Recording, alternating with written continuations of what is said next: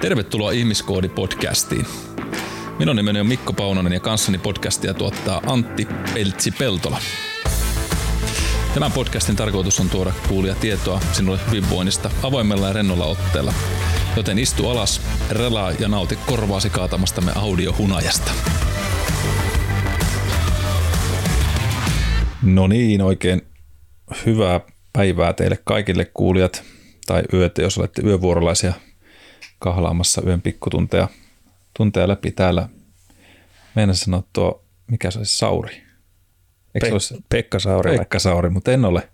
En pääse ihan niin kovin. Se oli, oli huikea ohjelma. Se oli yölinjalla. Mutta tota, kai tämä voi, voi verrata. Meiltä ainakin tulee niitä puhelia, puhelia kommentteja tältä välillä, mitä Sauri joutuu ottaa vastaan. Niin tämä meidän tapa keskustella voi muistuttaa sitä, niitä häiriösoittajia. Mutta, tota, mutta myös tervehdys, Peltsi. Terve, terve. Mitäs kuuluu tähän päivään? Ei ihmettä. Taas on yö pelastettu henkeä. Ambulanssissa ei ole. Kohtasin ihmisen, joka oli juonut itsensä jabbakänniin, jos joku tuntee termin. Eli Mit, mitä tarkoittaa jabbakänni? On niin humalassa, että, että tota, puhe kuulostaa Star Warsin Jabba the Huttilta. ja, ja usein myös liikuntakyky on yhtä hyvä, että lähinnä silleen matomaisesti mönkien lattian rajaa pitkin pääsee etenemään. Se jabbakänni. Tota en ole kyllä koskaan no, kuullutkaan. Se on paavikännistä yksi askel eteenpäin. Edistyneet. Jos joku ei tiedä, mikä on paavikänni, niin se on sitä, kun kolme taluttaa ja yksi tulkkaa puheen. Onko se sellainen hattu päässä? Se riippuu ihan henkilöstä itsestä, että miten on pukeutunut. No, tässähän tämä, tota, nämä, nämä suomalaiset juhlapyhät, niin näitä voi nyt jokainen sitten tutkia, mutta tota... Kyllä. Niin, vapun aikaa eletään. Itsekin on vappuaaton töissä, että saa nähdä, miten, miten monta jabbaa sitä kohtaa. Onko yksi Hansalo siellä jossain? Se on varmaan nyt se Hansalo sitten pelastamassa näitä uhreja. Oi, oi. Tota, toista on jotenkin vaan jää mieleen, että onko se sitten myöskin karvasia ne kaverit, jotka mönkii sille. Mutta tuota. Riippuu henkilöstä. Riippuu henkilöstä, kyllä. No joo, en tiedä millä... Tota, aasisilla tästä nyt mennään sitten tähän tämän päivän aiheeseen, mutta, mutta tuota, ajatuksena oli puhua tänään isommastakin kuvasta ihmisen terveyttä. Tässä on puhuttu taannoissa jaksoissa meillä hyvinvoinnin tohtoreista, siitä semmoista kokonaiskuvasta, mistä se terveys rakentuu oman filosofian ja tämän Ihmiskoodi-podcastin filosofiankin mukaan, mutta, mutta nyt sitten mm, oli ajatus sukeltaa tänään sellaiseen kehon hierarkiseen järjestelmään kuin hyvinvoinnin toteemipaalu. Tästä voisi nyt sitten miettiä taas, kun näitä, tuli näitä anekdootteja tuolta elokuvamaailmasta, niin myös tonne, muistko kuka laulo tuota, semmoista laulua kuin toteemipaalu, toteemipaalu. Ei, mulle Et... tulee vaan mieleen Leevi and the Leavings. No aika lähellä, mutta, tota, mutta ei. No jos tuosta... imitaatiosta voi päätellä, niin veikkaisin Emma Nummista. Kyllä. Mikäs se se kaveri oli? Se oli se tota... Pedro Hietanen. Pedro Hietanen, sen, sen hahmo oli se tota... Gommi ja pommi. Gommi ja pommi, joo. joo niin se, sieltä tämä, mutta aika lähellä. Sitten en uskaltanut imitoida sen takia, että se ei anna kunniaa tämä minun imitaatio varmasti sille Pedron, tai, tai niin tota... Välle kaksikolle, mutta Numminen, Numminen. Nyt on mainittu aika monia tämmöisiä jo mm. kovia nimiä tässä alkuun, että on ollut Saurit ja Nummiset ja katsotaan, mitä vielä keksitään, mutta Jack Norris jätetään tuonne loppupuolelle. Mutta ei kuitenkaan siinä toteemipaalossa olla kiinni. Muistan siis vaan tämän traumatisaatuneena lasten omasta lapsuudestani tämän biisin, mutta, mutta hieno artisti ja, ja omalla urallaan vienyt pitkälle eteenpäin. Mutta toinen artisti on siis kyseinen opettajani Paul Chek, jonka opissa on saanut olla vuosikaudet tuossa taannoin ja edelleen tietysti hänen oppiaan seurailen ja ajatuksiaan. Yritän jalostaa siihen omaan maailmaan myös sillä tavalla viitekehyksiin sopivaksi. Ja hän on siis aikanaan silloin tästä nyt jo varmaan toistakymmentä vuotta aikaa, kun aloitin opiskelemaan tuolla C H E K-instituutissa silloin, nykyisin C H E K-akatemiassa, niin, tai nykynimellään, niin, niin jotenkin tämä kolahti itselleni aika vahvasti siinä, kun sitten tämä tuli tavallaan meillä vastaan siinä opiskelussa, että miten hän katsoo tavallaan ihmisen sitä terveyden hierarkia, semmoista, miten ihminen, ihmiskeho ajattelee ja tulkitsee sitä, että, että kun tulee joku vamma tai meillä tulee jotain oireita, kiputiloja tai vastaavaa, niin mitkä rakenteet tai mitkä järjestelmät on toisiaan tärkeämpiä keholle suhteessa, suhteessa sitten muihin. muihin. Ja, ja jos puhutaan tällaisesta erotusdiagnostiikasta tai öö, no, erotusdiagnostiikalla sanotaan vaikka niin, eli pyritään katsomaan, että mistä joku asia johtuu, eli, mm. eli mikä, mikä vaikuttaa mihinkin ja näin edespäin, niin tämä on ollut sellainen, mistä nyt muutamia tarinoita sitten on myöskin kertoa, niin oli, on ollut jotenkin hämmentävä siinä, että, että kun on lähtenyt katsoa jotain vaikka vamman syntymekanismia tai sitten on tullut sellainen asiakas vastaan, jolla sanoo, että, että kun tähän paikkaan on alkanut koskea, mutta me en oikein tiedä, mistä tämä johtuu. Mm. Sitten ollaan katsottu vaikka kyseistä rakennetta siinä ympärillä ja sieltä ei ole löytynyt mitään suoraan selittävää tekijää. Sitten on lähdetty tämän toteemipalvelun järjestelmän mukaan viemään asioita eteenpäin, niin En, en muista sellaista kertaa, missä ei olisi, ei olisi löytynyt syy-seuraussuhdetta, kun tätä, on, tätä järjestelmää katsonut. Ja tämä on ollut hämmentävä jotenkin itselle, että sitten kun näitä ei ole noudattanut tai missannut, ja niin kuin vähän silleen, että no, ei näitä, en tarvitse katsoa tuota, me skippaan sen ohi. Mm. Näin, niin niin sitten kun siihen palaa, niin huomakin, että okei, tuosta se nyt sitten olikin. Eikä se ollut sitä, että haluaisi ajatella jotenkin niin, että ihmismielikinhän myös semmoinen, että me keksin, kehitän jonkun teoriaa ja tarinaa, ja sitten se tukeutuu sen omaan omaan näkemykseen helposti, että unohdetaan ne todelliset faktat ja maalataan se jonkun muun ympärille. Ja kyllähän ihmismieltäkin voidaan ohjata hyvinkin moneen eri suuntaan, mutta tämä on ollut semmoinen, semmoinen tota outo, outo järjestelmä. Ja tämän takia ajattelin, että me haluan nostaa tämän esille, että kuka nyt meikäläisen tekemisiin on joutunutkaan mun kanssa näissä hommissa, niin, niin tota, aika usein siellä taustalla seuraa näitä asioita valmentajana ja mm. sitten myös, myös tota niin, koulutuksessa on pyrkinyt siihen ilman, että tähän mennään niin kuin liian paljon suoraan syventyyn, niin sitten antaa ihmisille ajatuksia valmentajille ja muille, että miten sitä kehoa voi tulkita. Ja toki tähän on sitten rakentanut ihan koulutusjärjestelmän niin ja koulutusohjelmankin, mitä aikana ennen koronaa itse asiassa tuli pidettyä, niin tämmöinen, tuota, joka, jossa, jossa käytiin läpi sitten hyvinkin tarkasti tämä koko järjestelmä. Ja tota, nyt on ihan kiva kuullakin sitten Peltsi sulta sitä, että kun kuitenkin olet terveydenhuollon ammattilainen, että miten tämä sun korvaan asettuu, minkälaisia ajatuksia sulla herää, herää ja, tota, ja ollaanko samaa mieltä tai eri mieltä tai tuleeko jotain muuta tämän ympäriltä, koska eihän tämäkään Joo. myös ole absoluuttinen järjestelmä. Ja nyt jos niin kun mietitte, että mikä hemmetin toteemipalvelu tässä on kyseessä, niin, niin kuvahan, en edes yritä kuvailla teille asiaa tästä niin kuin verbaaliakrobatialla, mutta tuolta sivulta löytyy sitten ihan podcast notesista, eli, eli menemällä meillä meillä nettisivuille sitten, niin löytyy tarkemmin tuosta toteemipalvelusta kuvaa, niin saatte vähän koppia, miltä se näyttää. Ja, eli kun puhutaan kehon hierarkisesta toiminnasta, niin hierarkiahan tarkoittaa tämmöistä tärkeysjärjestystä, arvojärjestystä keholle, ja, tota, ja, ja nyt me ajatellaan sitä sillä tavalla, että, että lähtökohta on siinä se, että jos meidän keho kun toimii, miten toimii, niin on olemassa meidän aivoille tai korvevälille tai meidän keholle ole tärkeimpiä järjestelmiä jotkut kun taas toinen. Ja jos se kyseinen oire ilmenee jossain näissä toteemipalvelujärjestelmissä, niin sitten aina pitäisi tsekata sitä, jos ei se nyt suoraan selity sillä vaikka, että, että polvi on kipeä sen takia, että me ei löy sen polven seinään just eilen, mm-hmm. niin silloin voidaan lähteä katsoa, että okei, mistä muusta tämä voi johtua, kun täällä näitä oireita näyttää menevän. Ja jotta tämä nyt jollain tavalla kuulijalle lähtee selviämään, niin, niin me aloitan näitä käymään läpi sillä tavalla, että mikä on keholle vähiten tärkeintä. Mennään siitä sitten eteenpäin. Siinä on noin kymmenen steppiä. Ja annan Peltsille luvan myös aina keskeyttää tai laittaa mut mutelle, niin kuin, se, niin kuin se aina tekee. Siis nämä podcastit on sitä, että nämä yleensä kestää kolme tuntia, mutta Peltsi aina puottaa kolmannekseen. Mutelle sitten se leikkaa. Sä oot, Mikko, kuulostaako tämä paremmin? Ei vain. Tähän, mutta, tähän väliin sen verran tarkennan, että nyt kun mäkään en ole sen enempää asiaan perehtynyt, niin onko toteemipaalussa ne vähemmän tärkeät asiat siellä pohjalla niin kuin perustana vai onko ne siellä huipulla, niin kuin, että tärkeät on pohjalla perustana? No, huipulla on kaikista tärkeimmät. Okei, no niin. Huipulla tuulee. Pi- mitenpä mä sen nyt piirrän mieleen, niin sitä vaan tarkoitan. Juuri, juuri näin, joo. Tämä voisi tietenkin ajatella toisinkin päin, mutta, mutta tämä toteemi on tehty niin päin, että se korkeammalla on se tärkein. Niin mm, vähän niin kuin Hotten Totti olisi siellä, siellä kukkulan kuninkaana. Ja sen verran sanottuna vielä nyt, jos mietitään, miksi tämä on toteemipaalu, johtuu siitä, että tämä ei ole siis mun kehittämä, vaan tämä Paul Chekin taustat on itsellä siellä, että siellä on veriperintöä intiaanipuolelta.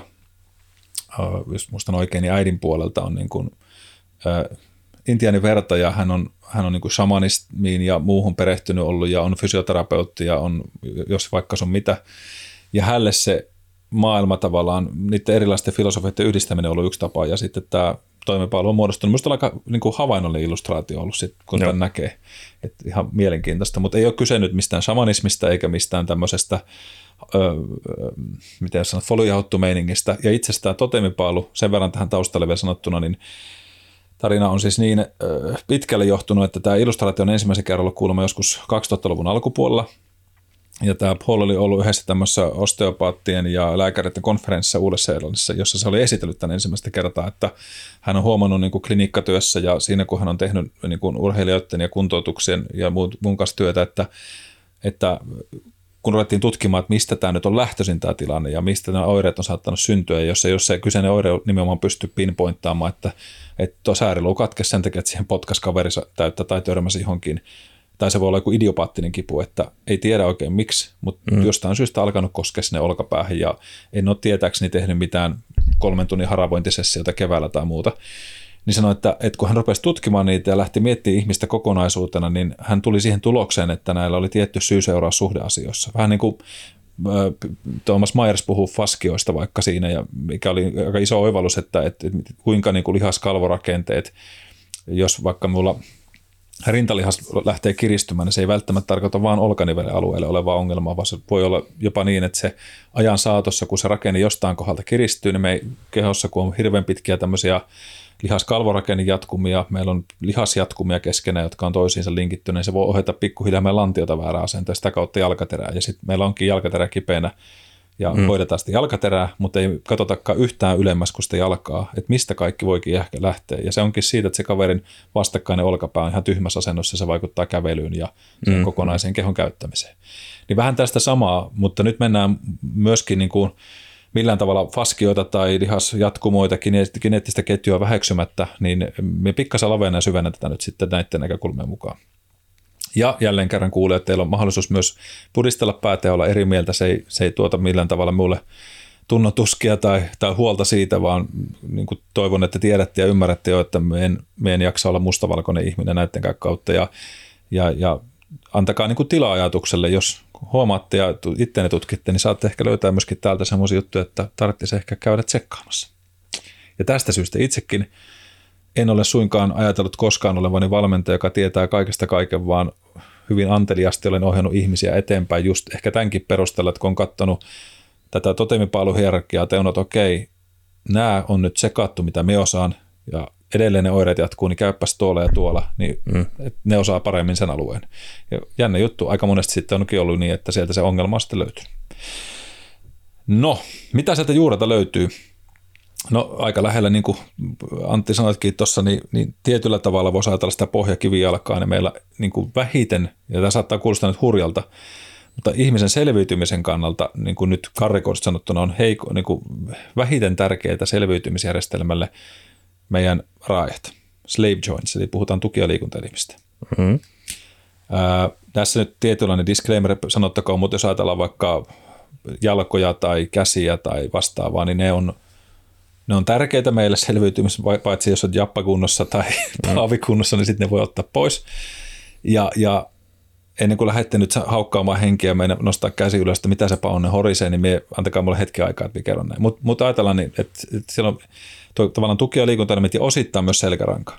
Totta kai nyt selkärangassa, jos se kaularangasta alaspäin halvaudut, niin se on jo kohtuullisen elämää uhkaava tilanne, mutta se ei siltikään päätä sun elämää välttämättä. Riippuu mm. nyt, mitä sieltä menee poikki. Et jos se nyt halvaannuttaa meidän tuota, niin sydämen, sydämen tai tuota, hengityselimistö, niin sitten se voi olla vähän huono asia. Totta kai sitten ollaan koneessa kiinni ja näin edespäin, mutta, mutta tota, se on tavallaan sellainen, missä, mikä on näiden muiden järjestelmien alle rakennettu järjestelmä.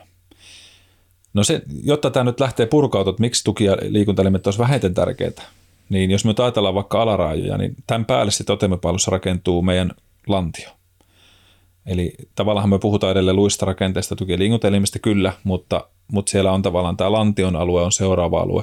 Ja nyt jos me miettäisiin, lähdetään purkaa tämä nyt sillä tavalla, että miksi nyt selkäranka tai miksi nyt alarajat vaikka tai vastaan voisi sitten vähemmän tärkeämpi. No jos ajatellaan lantiota, niin se on melko tärkeä meidän suoliston kannalta, koska siellä on lantion pohja, se kannattaa meidän suolistoa. Ja lantion tavallaan alle tai päälle, alle, päälle rakentuu selkäranka ja alle taas meidän rajat, alarajat. No jos me mennään sitten siihen, mitä muun muassa Vladimir Janda, tämmöinen fysioterapeutti, aikanaan sanoi, että, että ja olette kuullut Elviksestä ehkä sanottuna, että liike lähtee lantiosta.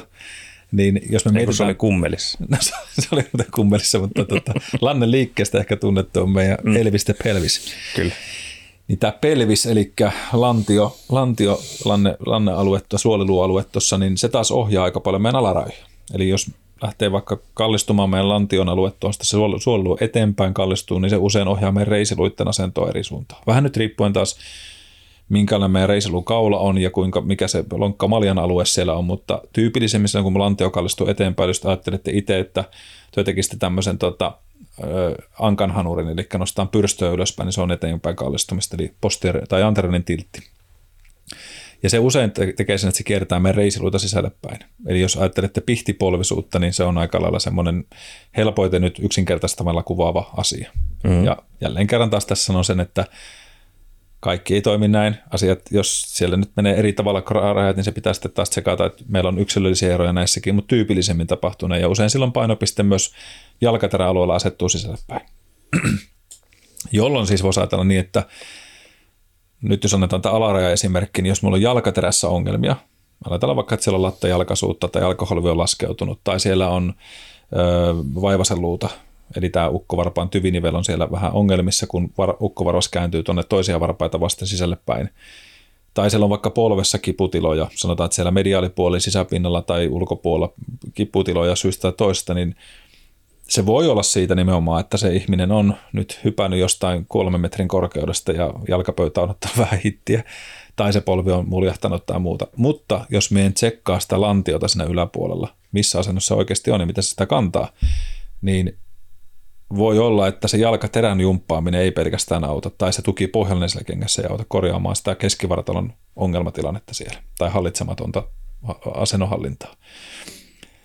Tai vastaavasti, jos mulla on sitten taas posteriorinen tiltti, niin taaksepäin kallistunut lantio, joka tarkoittaisi tämmöistä ajatusta vähän niin kuin koontosana on varmasti osalle tuttu, eli vedetään niin kuin napaa sisälle päin, lantiota kipataan ö, taaksepäin, tai sitten ajatellaan viedään niin kuin häntää alle, häntäluuta tuonne persuksen alle.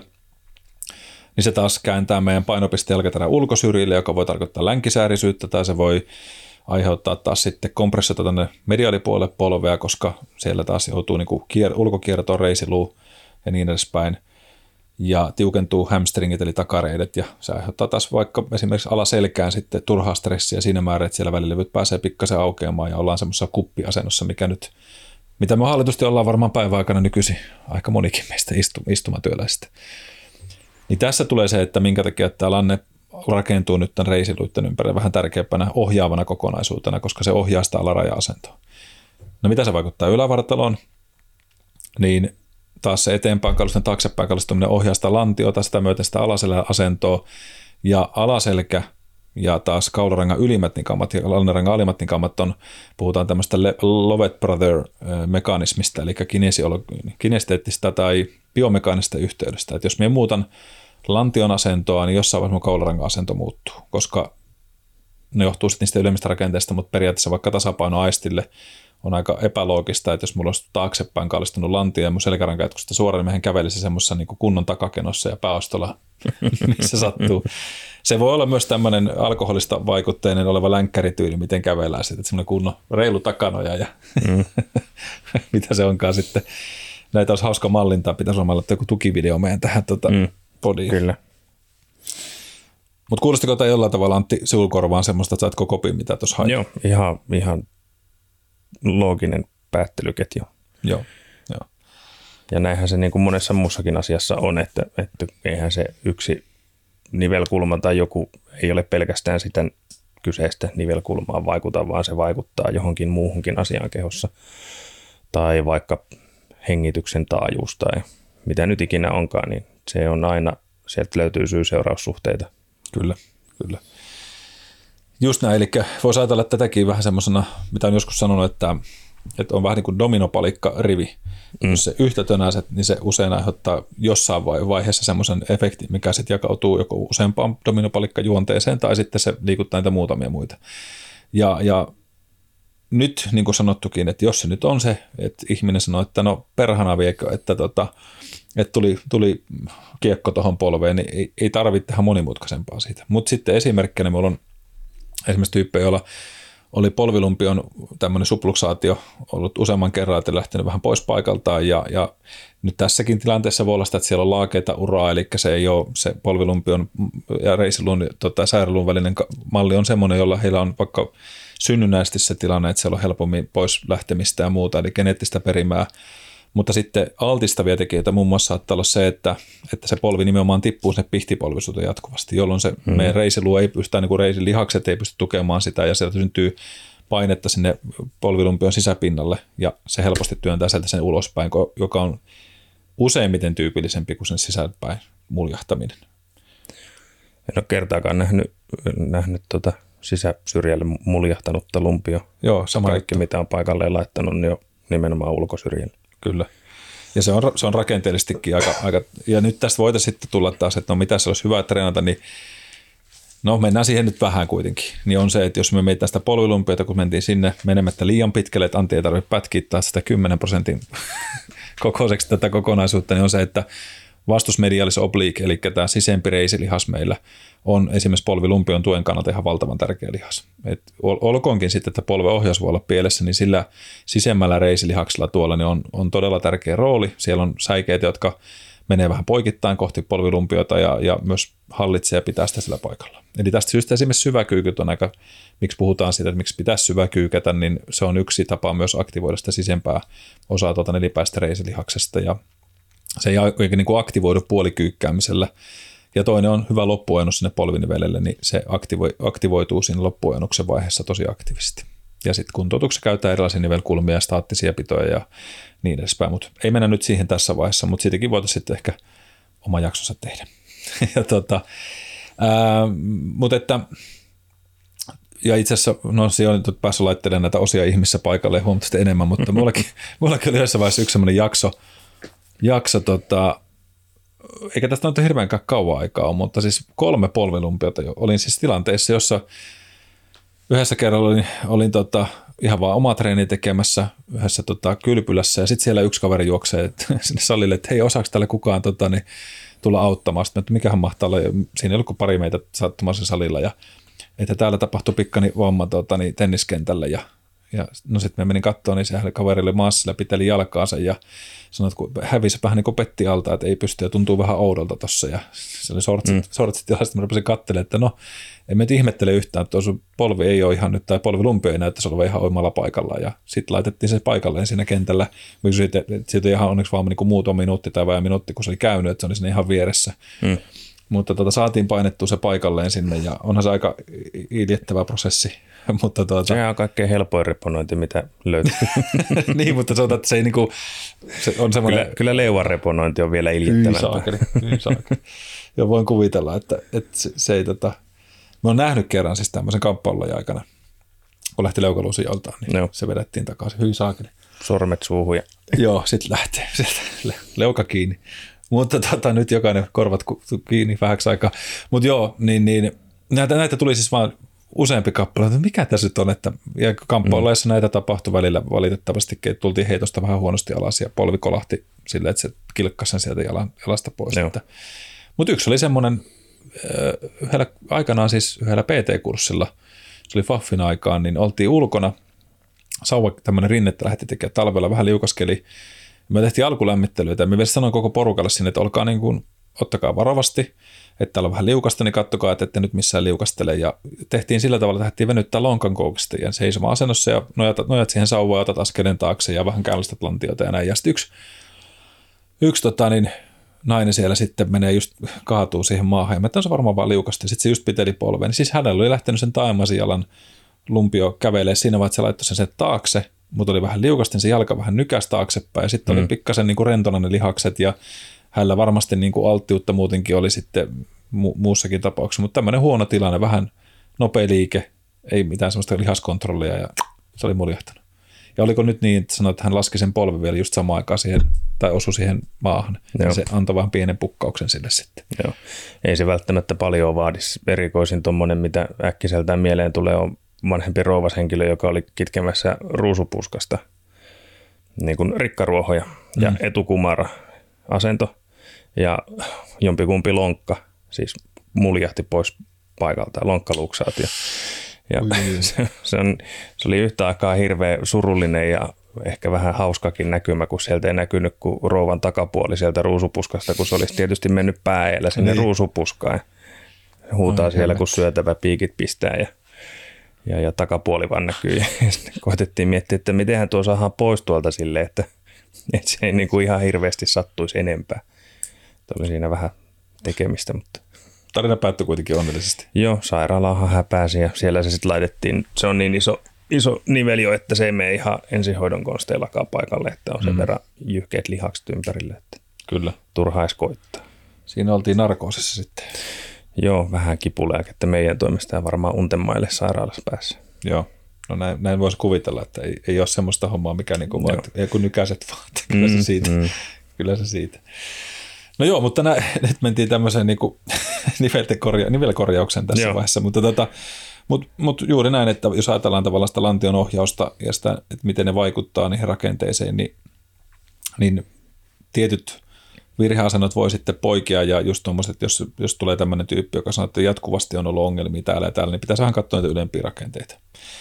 No nyt mainitsin siitä, että se lantio on meillä tietyllä tavalla siellä, mitä se sanoikin tuossa toi sana suoliluu, suolilun alueet, niin se on kannattamassa meidän suolistoa, eli toimii tietyllä määrin maljana sinne meidän suolistolle. Niin tämän suoliluun yläpuolella rakentuu sitten taas meidän sisäelimet. Ja, ja nyt jos me puhuttiin sitä rangasta ja rangan keskeisyydestä tuossa ylävartalon alueelle, ja totta kai niin kuin sen verran mainittakoon vielä, että jos nyt sitä taaksepäin kallistumista tai eteenpäin kallistumista tapahtuu lantiossa, niin se ei suinkaan just vaikuta vaan niiden jalkoihin, vaan se vaikutti siihen selkärankaan.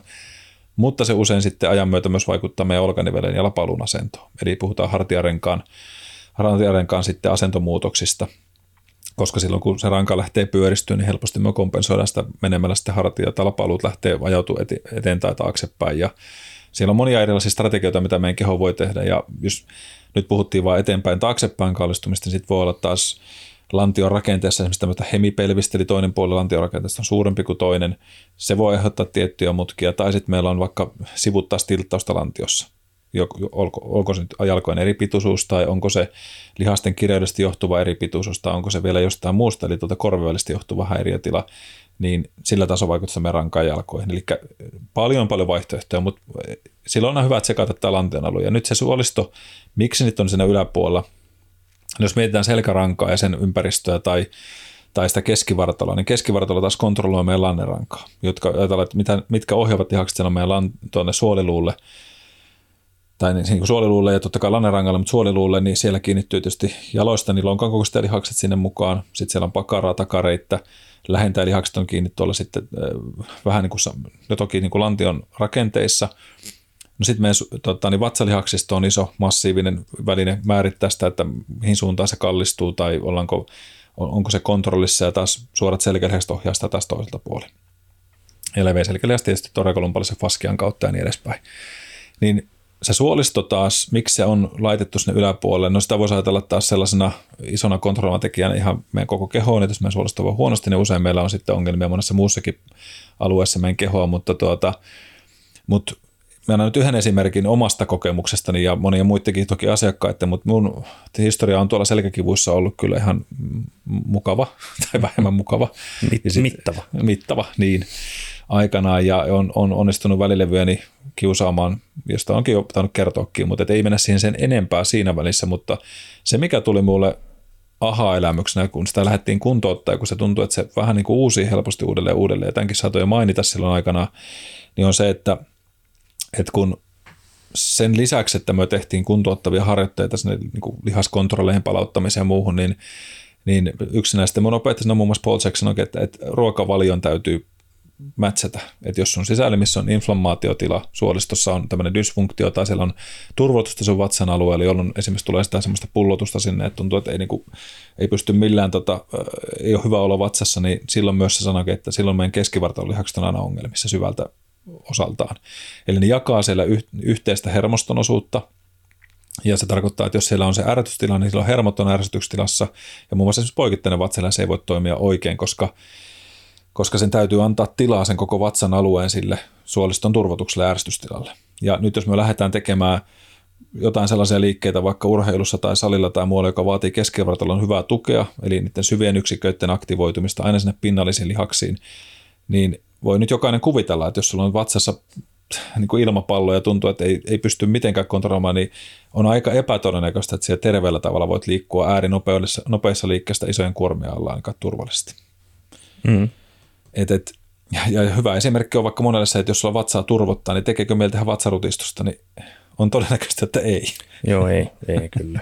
Ja tota, sitten kun me itse siis tähän omaan historiaan, niin kun ruvettiin katsoa sitä, ja että kun me ensin ajattelin, että no mitä sillä on väliä, että me nyt syön mitä kerkeä syödä, että jaksaa treenata, kun on paljon treeniä ja muuta. Ja tiesin, että mulla oli välillä vatsa ihan sekaisin ja välillä se turvotti, kun oli syönyt semmoisia ruokia, mitkä nyt ei ehkä sulanut parhaiten, oli stressiä ja muu siellä mukana. Niin, niin tota, kyllä se edesauttoi siihen, että se välilevy kautta hermojuurikipu, niin sillä vaan ootti sitä hetkeä, milloin voi pamahtaa päälle. Ja, ja nykypäivänä, niin kyllä jos vähänkin mulla se vatsa on semmoisessa tilanteessa, tulee syystä toista, että, että ei ole nyt oikein hyvä fiilis, niin on tasan tarkkaan mulla ohjelma sellainen, että se ei riskeerä keskivartaloa tai sellaista, että me ei tarvitse kontrollista keskivartaloa hirveästi, tuettuja liikkeitä tai jotain muuta. Et ei se harjoittelua estä, mutta, mutta on fiksu huomioida. Ja monelle sanon sama esimerkiksi naisillekin siinä, että kun kuukautiskerto tekee tietyn syklinsä ja tulee sitä turvotusta sinne alueelle, tuonne alavatsankin alueelle, niin elkää silloin niin kuin runtatko sitä keskivartalotreeniä. Että antakaa sen vatsan nyt pömpöttää hetken aikaa, kun sille on tarve. Ja sitten se... Mm. Cool down. Sitten kun taas on asia paremmin, niin sitten tota, sit voi taas harjoitella. Eli sitä harjoittelun syklittämiseen se vaikuttaa paljon. Ja, ja tota, tähän samaan ympäytyy sitten umpieritys, umpirauhaset, eli siellä on haimaa, maksaa, munuaiset ja muut. Nämä kulkeutuu siihen samaan syssyyn kuin suolistokin omalla roolillaan. Eli esimerkiksi siellä on, tiedetään, että meidän sisäelimillä on tämmöiset hermoinnervaatiot, eli hermoyhteydet esimerkiksi meidän tuki- ja liikuntaelinten kanssa tosi moneen paikkaan. Tästä puhuttiin vähän silloin, että jos sydäntä, sydämestä ottaa, niin, niin sillähän on säteilypisteet erikoisaa mm. meidän kehoa. Joskus puhuttiin, että se on vaan niin kuin vasemmalle puolelle, mutta niin kuin silloin taittiin mainitakin, niin ei se pelkkä vasen olkapääsenä oireille, vaan kyllä se puristus tuntuu ihan jossain muuallakin koko keholla. Niin, niin, tai saattaa tuntua, ei, niin, ei välttämättä kaikille. Niin. niin sama juttu, että maksalla esimerkiksi on yhteyksiä meidän oikeaan olkapäähän, meidän tota niin, munuaisilla, meidän kilpirauhasella on erilaiset yhteydet ja silloin nämä kivut voi olla niin kuin lihaksperäisiäkin. Ja nyt ei siis tarkoita, että jos olkapääkipuun, niin lähdetään ottaa maksatestit, että, mm, että ollaan mm. heti paniikissa näistä asioista, mutta ne on asioita, joissa on mahdollisia yhteyksiä olemassa. Ja silloin varsinkin, jos ei osata tunnistaa, että mistä tämä voi johtua, niin on hyvä sitten lähteä miettimään, että, okay, että kun siellä ei näitä ole rakenteellista vikaa mitään ja kaikki näitä on niin kuin täältä kunnossa, niin, niin mitäs muuta voidaan katsoa, niin silloin esimerkiksi on ohjannut, että hei, no, lähdetään katsoa, että onko siellä suolistossa jotain semmoista, miten sä oot syönyt, onko jotain selkeitä juttua, mitä löytyy, tai sitten mennään käymään jossain lääkärillä, jota tutkitaan vähän enemmän, että joku täällä nyt niin kuin mättää täällä kehossa. Eli meidän lihakset on sinällään, ne on biologisesti aktiivisimpia kudoksen, niillä on helppo dumpata sitä kipua sinne ja sanoa, että hei, että täällä on jotain, kun elimistö yrittää vaan sähköttää, että jos, jossain nyt on pielessä jotain, mutta kun sisäelimet ei sinällään tunne kipua suoraan mm. siellä, niin se on, se on muuten vaikea yhteydä. Ää, psyyke asettuu täällä toteemipaalussa siihen välimaastoon suoliston ja näiden, näiden kanssa samaan syssyyn, mutta se mitä silloin opettajanikin sanon on se, että se voi olla myös meillä se mieli, mieli meidän primäärein kivun, kivun ja sairauksien tai ongelmien aiheuttaja.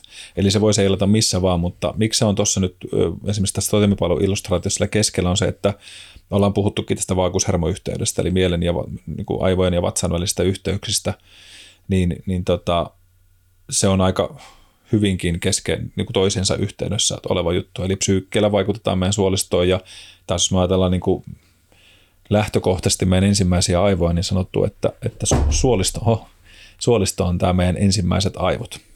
Ja sitten taas meidän toi liskoaivot ja, ja tota, eli tämä limpinen puoli ja sitten taas meidän uudet aivot, niin on sitten vasta ne jälkijättöisemmät hommat. Eli, eli tästä syystä se mieli, mieli usein sitten, ja ainakin itse myönnän, että, että jos itsellä stressiä tulee, niin kyllä se vatsa on meikäläisellä ensimmäinen, joka siellä sitten myöskin mm. ilmoittelee, että on sitten joko, joko tota ihan sekaisin tai sitten on ummetusta tai sitten on refluksioireita tai jotain muuta olemassa. Tähän liittyen kuulijakysymys täältä toiselta puolelta pöytää ja miettii tälleen, kun no viime yönkin olin siis kaksi nelosen vuoron tein ja vuorotyötä tehnyt toistakymmentä vuotta, niin olen huomannut, että, että yövuoron, varsinkin jos on nukkunut huonosti tai ei ole saanut nukuttua, niin yleensä pönttö menee itsellä sekaisin. Onko se enemmän pään väsymystä vai, vai niin kuin itsestään ruoansulatuksellinen? Kun jos eilistä päivää tai niin kuin vuorokautta tästä kaksikymmentäneljä tuntia taaksepäin, niin en ole silleen syönyt mitenkään erityisesti eri tavalla kuin normaalisti. En ole juonut kahvia enemmän kuin normaalisti. Ainoa erotus on, on niin kuin unirytmi tai unen saanti. Mm. Onko se väsynyt mieli, joka saa vatsan vikkelälle vai mikä?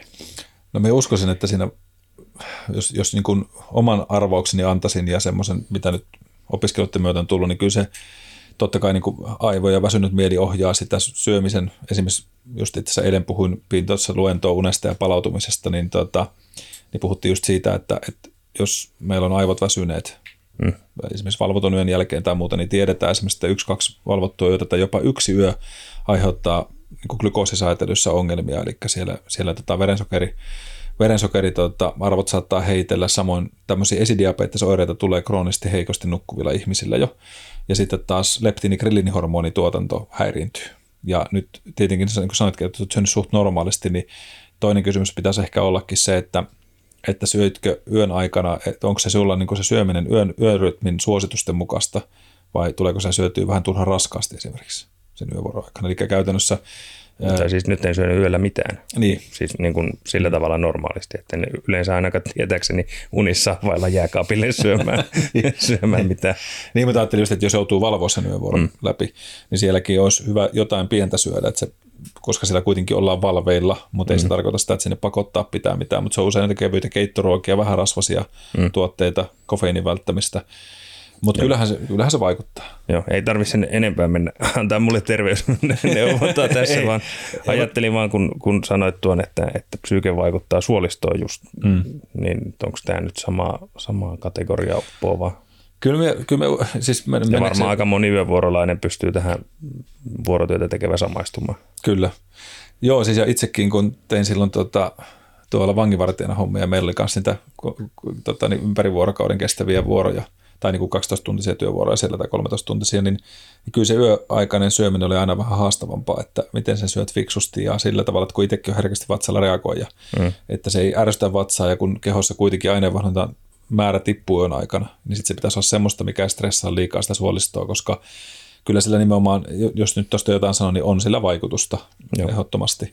ehdottomasti sinne suolistoon, että ainakin itsellä kanssa muistan, en nyt voi sanoa, että aina meni vatsa sekaisin, mutta oli siinä aina se ongelma, että kun se meidän normaali niin kuin sirkandian rytmi, eli tämä vuorokausirytmi muuttuu, niin meillä on tietty kello siellä olemassa meidän aivoissa ja meidän suolistossa, ja sitten kun se menee sekaisin, niin aina muistan esimerkiksi no jenkkireissutkin opiskelussa, niin ai saakeli se aina pari seuraava päivä, niin oli joko silleen, että oli ummetusta, että ei tullut, tai sitten että se, se systematiikka vaatii aina, että se vähän adaptoituu sinne. Että kyllä me voimme ymmärtää mm. urheilijoita, miksi, miksi tuota, sinne leiritykselle mennään pari viikkoa aikaisemmin, jos kyseessä on jotkut huippusuoritusta vaativat asiat, että saadaan mm. se mm. suolisto toimimaan oikein, imeytyminen taas kuntoon, koska se vaikuttaa. Ja sitten plus, että kun mennään eri ravintokulttuuriin, sillä eri bakteerikannat, suolistomikrobian pitää muuttua, niin et siellä, se ei sitten, tapahdu ihan sormiin napsattua. Niin, niin että sitten jos se vatsa löysällä, kun pitäisi olla maali, maali, tai niin kuin lähtöviivalla, niin, niin, tota, niin se on se kyllä niin kuin ymmärrettävä, että et ihan, en osaa ihan kaikkea tuosta tarkistaa, mutta ihan ehdottomasti yhteys sillä on. Joo, no niin, takaisin aiheeseen. No aihe, aiheessa tavallaan sitä oltikin, kyllä. kyllä. Tota, ja, ja, no sitten sen päälle, jos mennään tavallaan sitä suolistosta, niin periaatteessa noustaan kyllä ihmiskehoa myös ylöspäin.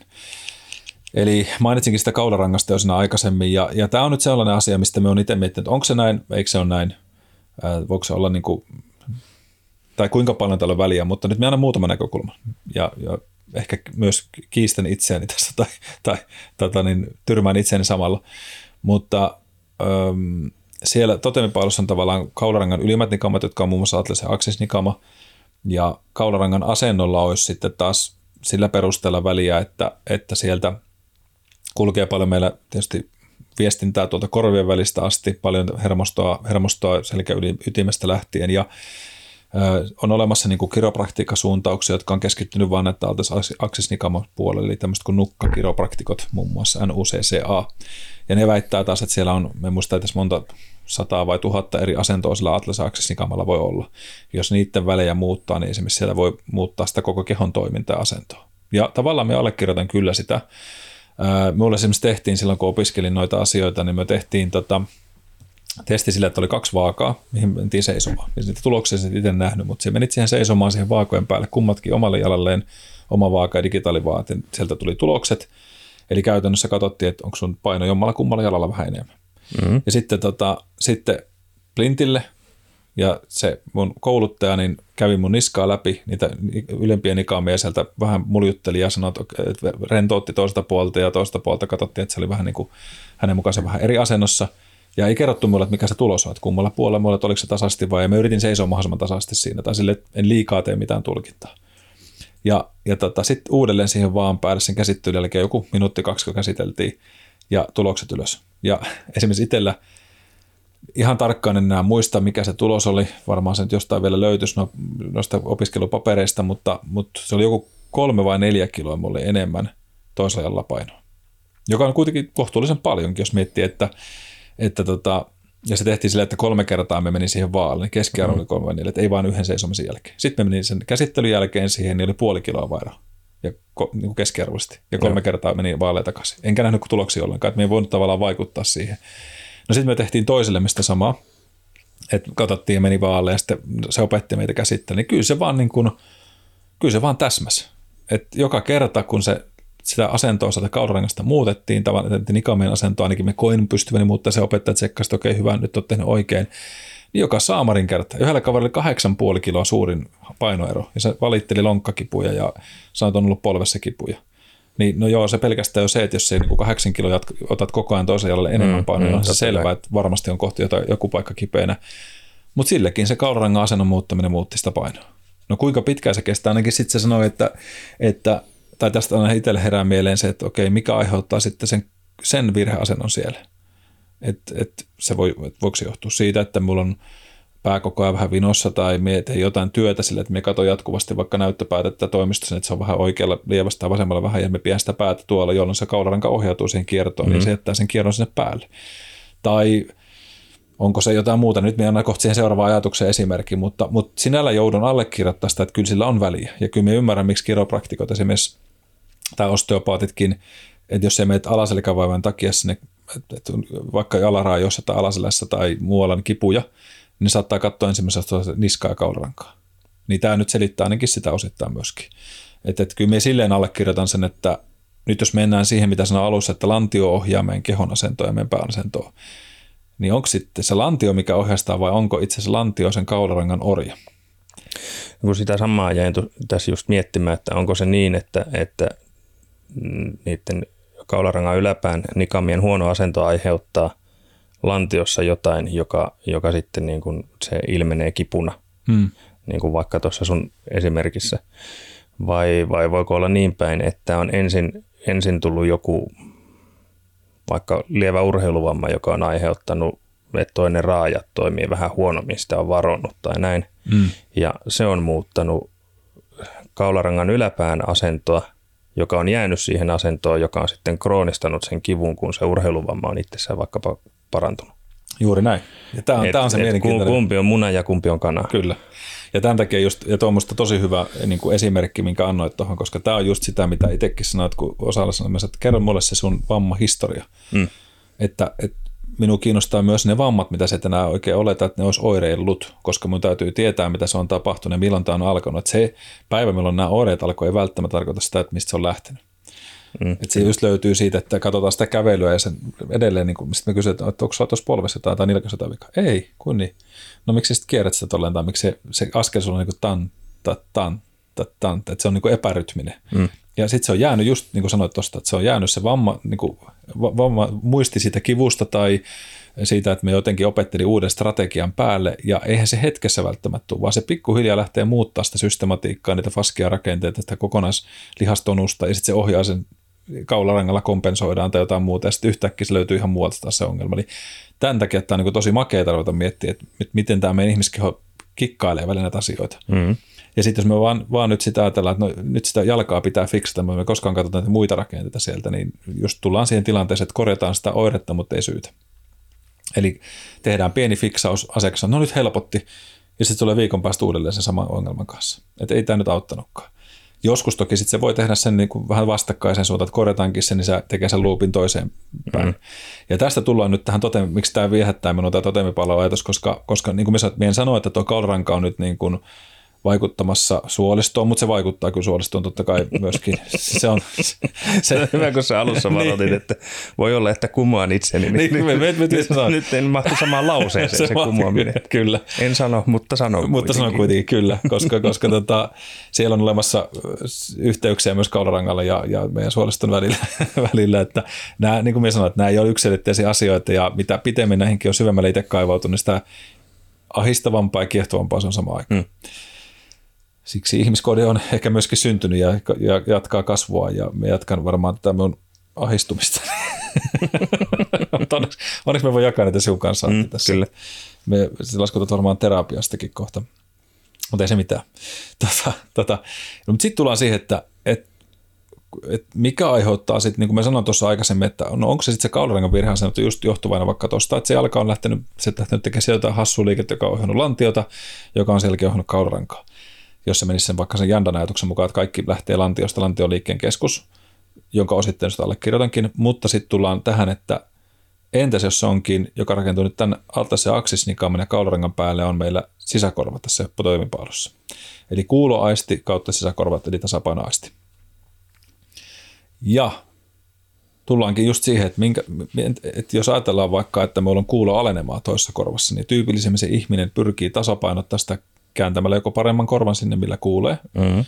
tai sitten se kääntää sitä toista huonompaa korvaa, että se saa tasapainoon sen fiiliksen, että okei, nyt mä kuulen tasaisesti. Useimmitenhän se menee niin, että se paremmalla korvalla se käännyt silleen kuuntelee, mm, koska se kyllä. kuulet paremmin. Ja muistan esimerkiksi mummoni veli, ei se kun sä oot suostunut käyttää kuulolaitetta, mutta sitten se aina, mitä? Sitten se käänti sitä päätä, se, se kävelikin aina välillä, että se vaan kuulisi paremmin. Sen sijaan, että olisi nyt malttanut laittaa sen kuulolaitteen, en nyt kysynyt, onko sulla lantiossa ongelmaa tai polvessa ongelmia sinun, mutta, mutta, tuota, mutta se voi aiheuttaa esimerkiksi sitä, että jos on kuuloalenema, niin kompensaatio rupeaa syntymään siitä, että se jatkuvasti rupeat kääntämään sitä päätä eri suuntaan, joka aiheuttaa jatkuvaa liikemuodostumista tiettyyn samansuuntaisesti ja se voi muuttaa atlas aksesnikama-asentoa ja se voi muuttaa tasalantaranka-asentoa pitkässä aikavälissä. Ei päivän aikana, mutta ehkä viikkojen kuukausia. Ja sitten taas se ihminen rupeaa ihmettelemään, että no mikä mun lantiossa ja mun ässinivelessä on tai miksi tämä piriformista täältä kipeytyy. Mutta kukaan ei koskaan kysynyt, miten sun kuulo. Jos sieltä ei niin kuin, jos se aina vaan uusi. Nyt, nyt on hyvä pointti se muistaakin, että, että jos sä käyt fiksaamassa, hetkeksi auttaa ja saakin se oire palaa takaisin. Taas se palaa takaisin. Niin silloin mm. mitä, mitä aloitan miettiä, että tässä on joku muu syy. Eilen viimeksi yhdelle selkävälilevykipuiselle ihmiselle sanoin, kun sanoi, että, että kun hänellä tuntuu, että hänellä on niin kuin nämä pakarat ja, ja tota niin, niin kuin piriformis, eli tuolla pakarassa oleva syvempilihas ja nämä reiden ulkosivut, niin ne on niin kuin tosi kireellä koko aika. Ja no okei, siellä on paljon sellaista asiaa, että siellä on niin kuin kipuhistoriaa, siellä on takana ja muuta, mutta sitten kun otettiin katsoa esimerkiksi asennon hallintaa raajossa, niin se oli tosi heikolla, eli se lihakset ei syttynyt oikein, ei sy- syvä tuki ollut oikein, siellä niin kuin matalan kuormituksen tason lihaksien toiminta. Ja alijalkojen eri pituisuus muun muassa, tästä itse asiassa voi, meinaa laittaa varmaan nyt tässä tällä viikolla postauksen lyhyesti, niin hän oli siis niin kuin melkein sentti eri pituusjalat. Mm. Sanoin, että hän tuntuu aina, että hänen pitäisi kävellä toinen jalka ojassa. Se pienessä niin kuin portaan alla, että tuntuu hassulta kävellä muuten, ja se on ollut ennen sitä selkäkipuukin. Mä kysyin, että no miten sulla on käynyt, että ootko se koskaan, kun harrastaa ratsastusta ja muuta, että ootko ihne tippunut hevosilla, sitten no ihan varmaan on. Mm. Ja oli lyönyt päänsä kipasta, mä en koskaan käynyt tutkituttaa, että onko mitään käynyt. Tehtiin tasapainoaistitesti, feilasi aika hyvin tiettyyn suuntaan just sitä, sitä testiä koko aikaa, tuli vähän huono olo. Mä aktivoitiin sakkuleen tuolta, eli tehtiin vähän aktivaatiota tasapainoaistille ja, ja tota sisäkorva-alueelle. Niin arvaappa, mitä kävi kolmen minuutin aktivoinnin jälkeen jaloille. Hmm, tuli samanmittaisiksi. Joo. Mä en kertonut sille, mitä mä otin kuvat niistä. Mä en kertonut, mitä tullaan tekemään. Mä vaan sanoin, että hei, et, et, tehdään muutamia juttuja. Että mä en antanut mitään ennakko-olettamista hänelle siitä. Hmm. Mutta kun se ongelma oli siellä, kun tehtiin esimerkiksi tämmöisiä hienomotoristestejä, että toinen puoli kehosta, sen lihastonus oli heikompi kuin toinen koko sillä toisen puolen matkalla. Ja nyt kun se saatiin bonus, niin yllättäen se lantio rupesikin nousemaan sieltä. Ja kun me testasin sen silleenkin, että onko se rakenteellinen pituusero vai onko se toiminnallinen, se oli toiminnallinen. Hmm. Eli se ei johtunut siitä, että siellä olisi reisiluu pidempi tai sääriluu pidempi tai muuta, vaan se oli siitä, että kun se oli esimerkiksi selimakuulla, niin jalat oli yhtä pitkät, tuli istuma-asentoon, se lyheni, no. toinen puoli. Ja se sanoi just, että hän menee esimerkiksi saunaan istumaan, niin häntä aina häiritsee, kun toinen jalka on pidempi, hänen pitää kääntää lantiota, että, saa, että sitten ne näyttää tasaiselta. Mm. Mutta sitten kun, sit, kun sitä tehtiin, tätä niin sisäkorva-aktivaatiota ja muuta, niin yhtäkkiä se keho olikin, ja sitten kun mä sanoin, että kävelepä, sanoin, että hitto, että tuntuisi, kun tämä jalka on niin kuin ihan toisenlainen. Eli täältä tullaan siihen, että kuinka outo tämä meidän ihmiskeho on. Et, et, jos siellä on kuuloalenema tai tasapainoisesti häiriötä, niin ne on lähempänä taas aivoja kuin meidän tuki- ja liikuntaelimet, lähempänä kuin meidän suolisto, ja tasapainoisesti on aika kurkotilanne. Jokainen, joka on kärsinyt vertikosta vaikkapa, mm. niin voi hyvä luoja. Ihan sama, miten paljon olet käynyt kuntosalilla tai jossain muualla, niin ei muuten onnistu mikään. Et, tota, mulla siis aikanaan vertikoireita tuli. tuli tota, mä olin tehnyt siis rinnallevetotreeniä ja tempausta pitkästä aikaa. Totta kai sitten paljon kerralla pitää tehdä, mm. kun ei vähän aikaa ollut tehnyt. Niin mulla tulehtui tuolta epäkkää yläosat ja, tai silleen ärty aika huolella. Ja tota, mä heräsin yöllä sitten. Mä olin just aloittanut ne, ne aivotu-opiskelut, nämä neuropuolen opiskelut. Ja mä herään yöllä silleen, että tuntuu, kun olisi Ruotsin laivalla, että keinottaa. Ja ei ollut tämä jabba mm. humala vielä kuitenkaan, eikä paavikaan. Ihan selvinpäin vielä, mutta se oli veikeä fiilis. Mä tajutin, nyt, nyt niin kuin skeinuu vähän ja silmät tekee semmoista värvettä siellä. Ja Ja sitten te avaa silmät ja huomaa, että tekee se, että ees taas, ees taas, ees taas. Ihan, ihan kossassa karusellissa ja mä, että ei hemmettiä.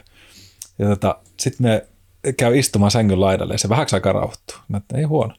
Sitten me käännän päätä, niin alkaa silleen uu, heittää. Taas todella härskin tuntusta oli, mutta se oli enemmän itselle hauskaa. Mutta samaan aikaan mun mieli rupeaa miettimään, tiedätkö, Googlen tätä medical-sovellusta, että jaa, että olisiko aivo kasvain vaan, mikähän tässä mahtaisi olla. Totta kai niin aivo kasvain, aivoinfarkti varmaan, tai va- todennäköisesti molemmat samaan aikaan. Juuri näin, mm. koska tota, oltiin vielä koulutuksenkin käyty just tätä läpi, näitä tämmöisiä patologisia juttuja, että ei saakeli. Ja, no mutta sitten me, että no, ei tämä nyt ole ehkä vakavaa, että ei tuskin on tällainen tilanne. Sitten me ajattelin, että kello kolme yöllä, että no, et meillähän käymään vähän aikaa tuossa kävelee, että jos se vähän helpottaisi ja menin sitten sinne vähän niin kuin hoippuvia askeli, pääsin tätä keittiöön ja ja sitten me ajattelin, että no pakkohan tämä nyt testata, että, että tulisiko jos me käännän päätä nopeasti, niin mitähän sitten tapahtuu.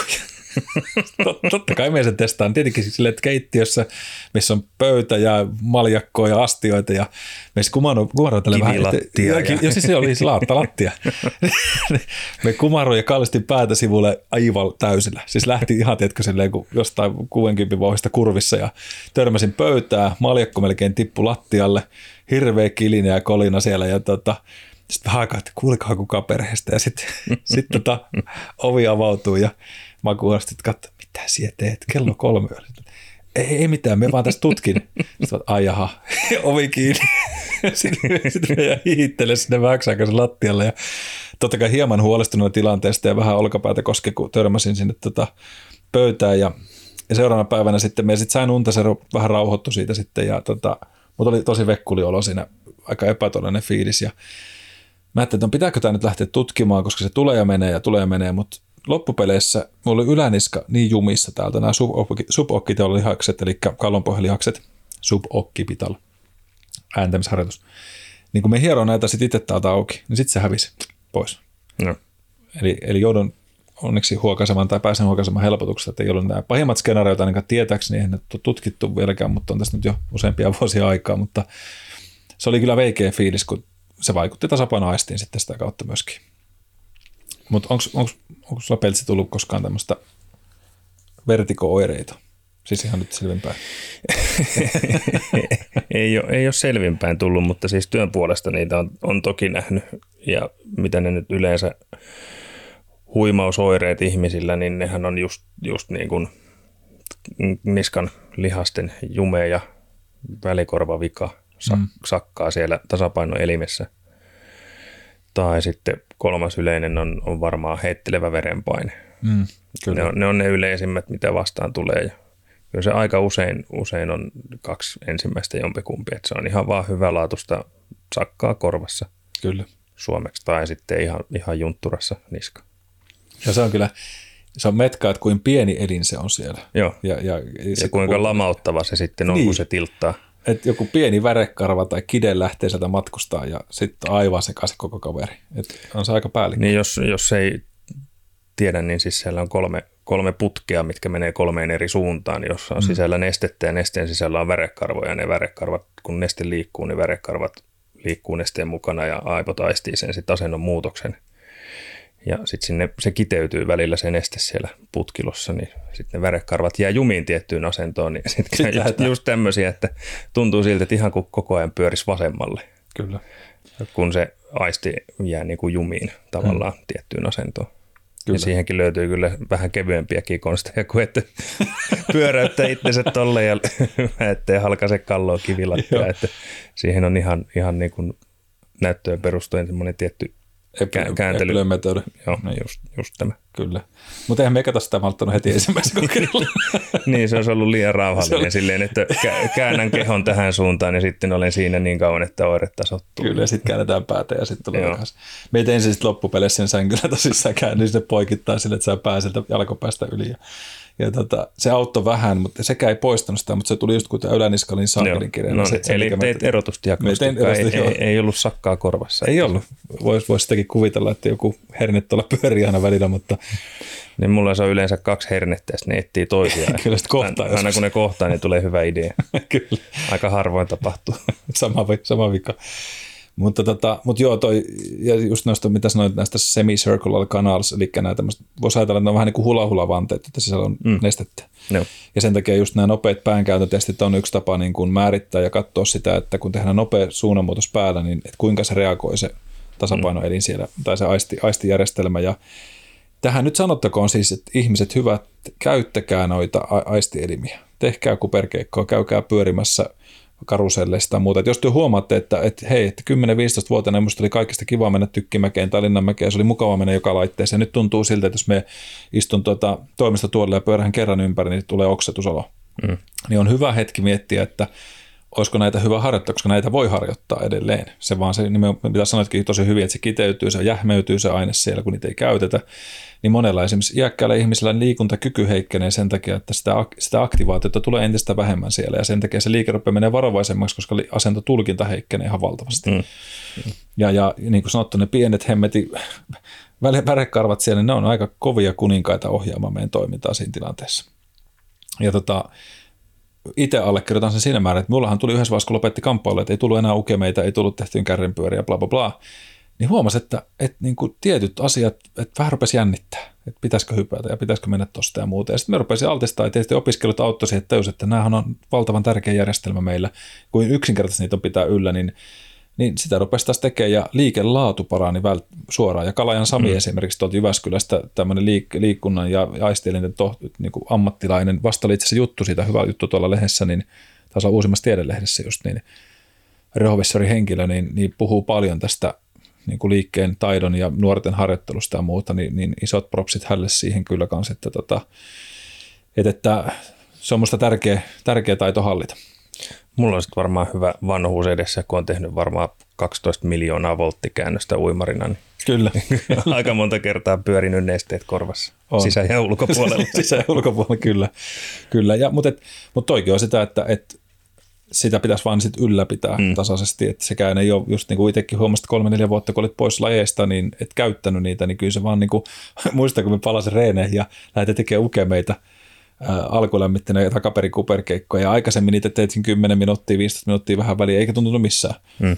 Tein varmaan kuusi seitsemän ukeamme. Meitä kumpaan suuntaan tämä tatami oli rakennettu. Onko se tuolla katossa? Onko se lattiasta? Aivan pihalla oli siinä ja silmät pyöri kuin jollain kultakalalla siinä vähän aikaa. Mutta tota, mut, mut tästä päästäänkin siihen, että se silmän liike oli sitten se, mikä on toinen puoli tästä. Eli sen korvan, kuulon ja tasapainoaistin päälle rakentuu taas sitten näköaisti. Ja näissä minä nyt en ole ihan varma, että kumpi olisi kumpaa tärkeämpi, mutta jos me katsotaan sitä taas sieltä niin kuin aivoperspektiivistä, niin silmä on meillä eniten hermopäätteitä sisältävä elin by far meidän kehosta, ja se on taas lähimpänä meidän aivoja. Ja sen niin kuin tämmöinen ulkoinen elin, elin meistä, ja, ja tota, sen toiminta, miten se silmä rakentuu ja miten se, miten se reagoi kaikkeen, on valtavan hurjaa määrä informaatiota, mikä välittyy meidän aivoihin kokoaikaisesti. Ja no näitä on teetettänyt sitten näissä erilaisissa koulutuksissa, just, että, ku, että miten silmän liikkeellä, silmän liikettä aktivoimalla, silmän hermoaktivoimalla me voidaan saada meidän tuki- ja liikuntaelimiin esimerkiksi ihan valtavia muutoksia, liikku, mm. liikku, liikkumuskapasiteettiin, voimatuottokapasiteettiin ja muuhun. Eli tämä on noussut niin kuin entistä enemmän nykyisin jo, puhutaan niin kuin neurotieteestä, niin tuonne urheiluvalmennukseen se on noussut enemmän kivun kontrolleihin, se on noussut enemmän mindfulnessiin ja muuhun. Ja sitä on käytetty aikanaan jo psykoterapiassakin, että ohjataan silmiä johonkin suuntaan, tehdään harjoitteita näölle tai kuulolle, niin se vaikuttaa sun mieleen kokoaikaisesti. Mutta enemmän mm. enemmän tullut tutkimusta siitä. Ala kello peli appelsiini. Niin, niin. Kyllä. Se onkin tämä ihan oma juttussa. Mutta mut se on niin kuin, on, on todella kiehtovaa järjestelmää. Sitä on itsekin tutkinut kouluttautuessa tuolla Lontoossa naturopaattisessa akatemiassa iridolo- iridologiaan, joka on tämmöinen kiinalainen lääketieteen haara, ja siellä päästiin vähän enemmän tämmöiseen niin kuin terveysnäkökulmaan, sairauksien tulkintaan, ja siitä voidaan olla monta eri mieltä kanssa, mutta jälleen kerran siitäkin omat kokemukset on kyllä tosi metkoja, että esimerkiksi yhden har- tein harkkareit juttuja silloin siihen iridologiatutkintoon, niin me katsoin sitten semmoisella skoopilla tuonne silmään yhtä, yhden äijän, kun se valitteli alaselkäoireita ja muuta. Jatkuvasti sanoin, että hei, saanko me tehdä kuitenkin tämmöisen tutkimukselle myöskin, että mitä tuolta silmästä voi löytyä. Ja et kun tein sanoin, joo, ilman muuta katsoin vaan, vaikka sitten mietin, mitä sitä alaselkää liittyy. Sama mekin mietin silloin. Mä ajattelin, että on fine, että me käytän tähän hetken aikaa. Koska se tuli siis iridologian tämmöisen harkka vastaanotolle sitten kuitenkin siinä samassa. Ja sitten se vaan sanoi sitä alaselkäkivusta. Ja no me sitten katsoin sitä silmää, sitten mä sanoin, että että tämä nyt saattaa olla henkilökohtainen kysymys sinulle, mutta se mitä me täältä nyt näen, miltä tuo silmän rakenne sulla näyttää tällä hetkellä ja miksi siellä on tämmöinen kompressio päällä tiettyyn osaan esimerkiksi tota mykiötä, niin onko sulla ollut prostaattan kanssa mitään ongelmaa? Sitten katsoi minua tälleen vähän aikaa, että, että, että mistä hemmestä siitä on tempasta. Mä sanoin, kun sun silmästä täällä antaisi viitteet, jos me nyt niin kuin tätä uskoisin pelkästään. Että, että tämä on nyt vaan sulle oletusheitto, mutta että onko tämä mitään. Sanoin, että on aina kärsinyt viimeisen kolme, neljä vuotta siitä, että hänellä on tosi yliherkälle tulehtua aina prostaatta jatkuvasti. Mm. Että mitä hemmet, mistä siellä tän näet? Ja mä sitten sanoin, että no jos me mietitään sun alaselkäkipuja niin prostaatan puolta, niin se on aika keskeinen niin kuin yhteys mm. tänne. Että, et, sanoin, että eihän ole sitä, että se on niin kuin aina ärtynyt ja, ja mennyt pois ja näin, mutta mä sanoin, että no, tämä pitää kyllä hoidattaa pois. Ja sanoin, mistä hemmet siellä silmästä näet? Mä sanoin, että en mieti, mutta me on opetettu katsomaan niitä. Eikä se nyt näy tälle, että jos me keskustellaan sun kanssa tässä niin kuin vastakkain, niin että aha, aha, Antilla on nyt tota ongelmaa. Nyt on hyperplasia. Niin, mutta, tuota, mutta että, tosi jännä, todella jännä mm. juttu. Ja, ja tota, sehän oli itse asiassa iridologiakin, oli länsiläisen lääketieteen kanssa samassa, oliko kahdeksankymmentäluvulle asti, kun se erotettiin pois tämmöiseksi, koska se ei ollut tavallaan näyttöön perustuvan tutkimukseen ja, ja meta-analyyseihin pystytty pohjaamaan suoraan, niin, niin se on enemmän niin kuin sitten tämmöistä vaihtoehtoista öö, lääkinnällistä puolta tai muuta, miksi se voi sanoa sitten. Mutta siitä, se siitä sen näkökulman mukaan, mutta sitten just jos ajatellaan niin kuin silmää itsessään tämmöisenä ohjaavana elimenä meillä, niin, niin nimenomaan silloin, silloin toki yhteyttä tasapainoaisti, niin kuin mä sanoin, että silmät heitti kyllä kärrinpyörää siellä, että ne on hyvin integroitu kyllä myös keskenään, mutta mutta tuossa tota, esimerkiksi tämmöinen napropaatti Taabel kannattaa googlettaa, todella osaava kaveri tai Instagramittaa, niin tota, puhuu paljon just nimenomaan silmän, silmän hermon aktivoinnista, silmäharjoitteista, tasapainoaisti harjoitteista, niin on samaa ja itse asiassa opiskeluita käydään läpi siihen, että on käytetty matkan varrella, niin aina välillä vaihdetaan kuulumisia just näistä, mutta osaa havainnollista, osaa niin kuin yksinkertaista asioita paljon, niin sen verran pitää kyllä kaverista tässä mainita, mainita että on, on paljon näiden kanssa tekemisissä ja itse myöskin viehättynyt näistä asioista. Ja jälleen kerran en usko, että tämä on niin kuin kaikkea ratkaiseva tai avaava tekijä, mutta on vaan syvemmällä. Ja tämä on hauskaa, että miten tämä Paul Chek on laittanut sen tonne, noinkin ylös hierarkiaa, eli se on seitsemänneksi tärkein asia ja meillä kymppiä asti mennään, tai ysin asti ehkä niin kuin virallisesti, kymppi on sitten yksi juttu, mitä on niin kuin ekstra, täällä on ekstra luvassa, niin, tota, niin että se on silloin jo niin kuin kaksikymmentä vuotta takaperin ollut tätä mieltä. Mm. Ja nyt tällä hetkellä esimerkiksi ne opiskelijat, mitä itsekin on, niin, niin kun me sitten näytin tämän totemipalveluille mun profiilille opettajalle sen neuropuolelle, niin sanoin, että tuo on itse asiassa aika niin kuin paikkansa pitävä, että kyllähän allekirjoittaa tuon ihan täysin. Mm-hmm. Tosi mielenkiintoista, että ei ole ajatellutkaan kaikkea näitä näin. Niin, no äkkiähän tuosta kun katsoo alaspäin, niin jos vaikka se tasapainon häiriö, niin kyllähän se alkaa vaikuttaa sitä ketjua alaspäin. Ja kyllä. Taas pääsee siihen munakana-ilmiöön, että, että, että mikä johtaa mihinkin.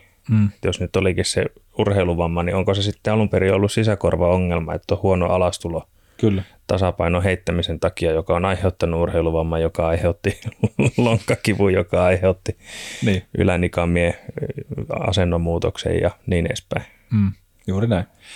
Tai, tai, tai joku näköhavainnossa joku virhe, että on arvioinut etäisyyden väärin tai jotain. Kyllä.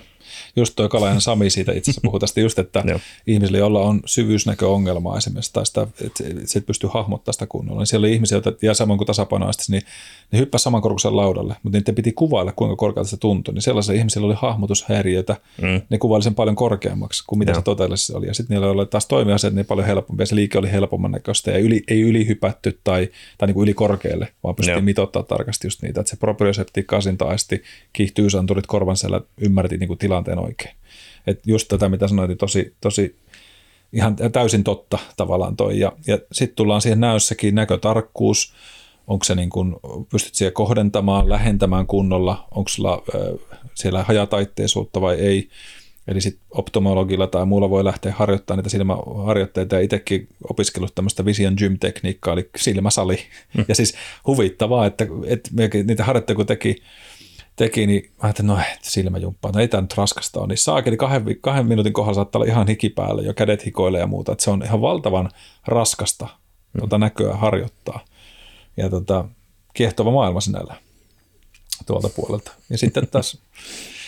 Niin, mitä, mitä naureskeli? En tuli vaan silmäsalista mieleen, jos tietäjät tietää Knalli ja sateenvarjo radiokuunnelma. Yle Radioteatteri esitti aikoinaan, siellä oli Richard Lämm-niminen henkilö, joka yhden jakson alussa toisti, että yksi, kaksi, kolme. Ja joku tuli kysyä, että mitä hittoa se lasket? Tähän silmäluomia tässä treenaa. Että hänellä on sarja kesken, on hiljaa. Kymppiä veti ja sitten sit piti tauon ja otti uuden kymppisarjan.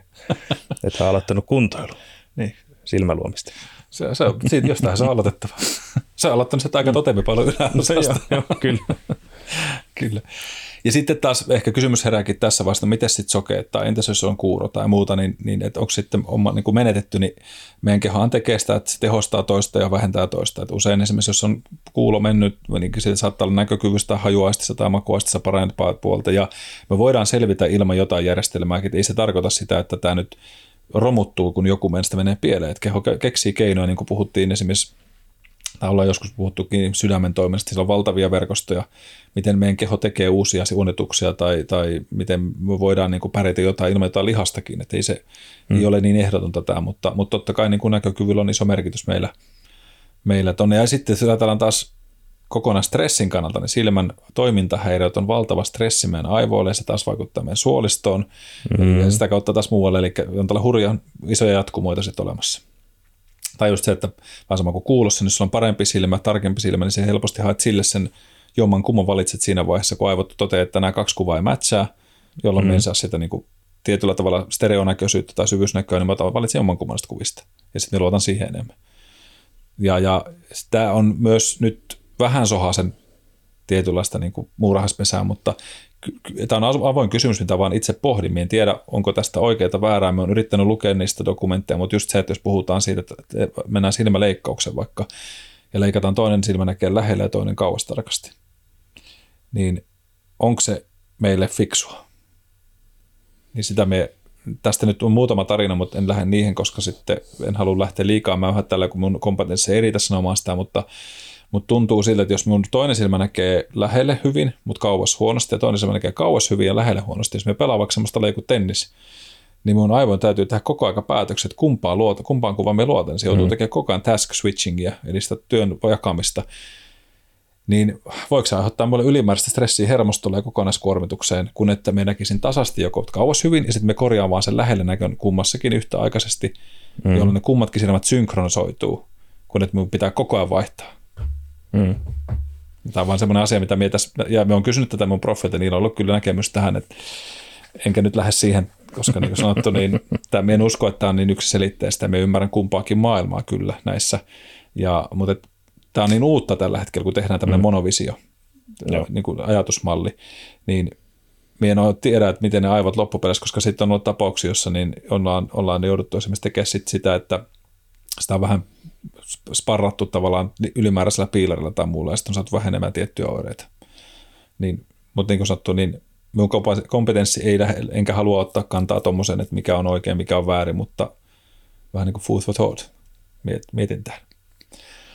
No. Ja sitten hei, jos jollakin nyt on tehty tuommoinen leikkaus ja kaikki toimii hyvin, niin anna mennä. if it's not broken, don't fix it, sanonta on mm. hyvä mun mielestä, että Kyllä. ei kannata liikaa lähteä miettimään, että heitto, mulla on kuuloalenema tai mulla on vähän selkärangassa skolioosia. No se, jos, jos ei ole mitään vikana, niin anna mennä. Todennäköisesti se on ollut aina se skolioosi siellä, tai meillä on väliaikainen skolioosi selässä ja, ja se menee ohi. Mm. Mutta sitten kun tulee jatkuvasti jotain isompia oireita, niin sitten kannattaa miettiä, että voisiko niillä olla jotain tekemistä keskenään. Purenta täin päälle.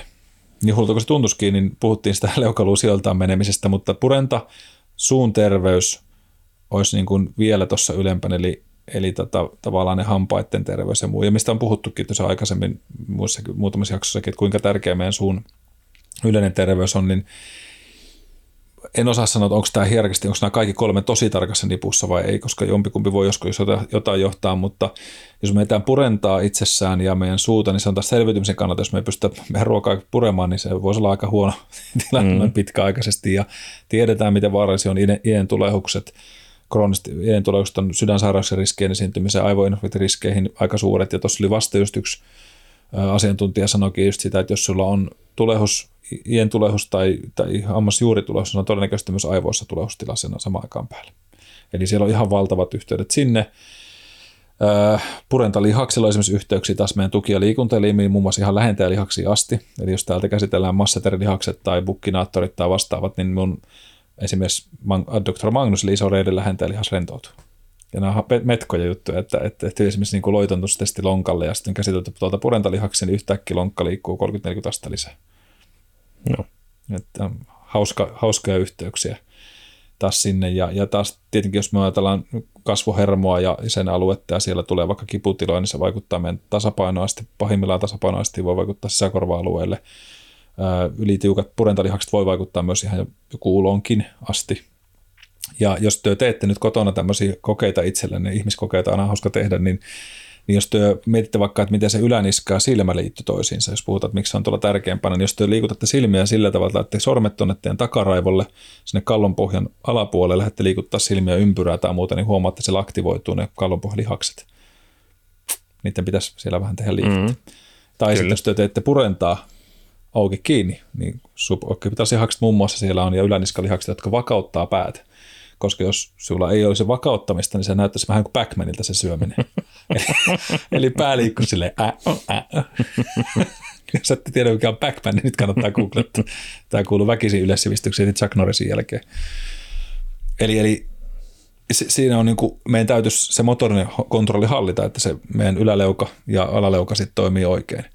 Ja sitten taas kaularankaa, mitä se vaikuttaa, niin meidän leuan asennolla meidän käytännössä niin kuin hartiarengas roikkuu meidän leuakaluusta. Sieltä lähtee meidän kaulaohjaislihaksia, meidän niin kuin kiinnittyviä lihaksia, mitkä menee tuohon solisluuhun kiinni. Ja, ja jos mulla purentaan pielessä, niin se voi vaikuttaa mun kaularangan-asentoon, tai mun kaularangan-asento voi vaikuttaa purentaan. Eli jos ajattelette vaikka silleen, tai sitten kuuloasti voi vaikuttaa purentaan, niin että jos me nyt jatkuvasti kävelisi niin, että me kuunnellaan sen paremmalla korvalla, ja tietysti teette taas toisen ihmiskokeen itsellenne, niin loksuttelette silloin, kun teillä on hyvä ryhti, niin naputtelette hampaita yhteen, niin nehän loksahtaa. Niiden pitäisi niiden puremapintojen mennä nätisti ja kuuluu semmoinen mm. napakka. Me ei edes kuule omaa kuin kuulokkeet korvilla, mutta noin, just näin. Tuommoinen louskutus. Sitten jos, kuulosti hyvän louskuttaminen. Mutta sitten jos työnnät päätä eteenpäin tämmöisen tel- tietokonehenkilön rytmiin päät leukalun rentona, lähdet sitä nakuttele hampaita, niin muuttuuko ääni? Ei enää kuulu niin kirkkaan. Mm. Kyllä. Se menee vähän sieltä, tuntuu, että ne purupinnat liukuu keskenään. Tai jos käännät päätä sivulle ja lähdet puremaan, niin tuntuu, että se menee vähän niin kuin hevosella jauhamiseksi liike. Joo. Te Antti, kun se näyttää niin hauskalta. Väärä leuka. Mutta mut silloin taas, taas se biomekaaninen alaleuka on, se kelluu, se riippuu sieltä minun yläleuvasta kiinni, niin se muuttaa sen purentapinnan ja silloin taas se muuttaa sitä kaurangan-asentoa.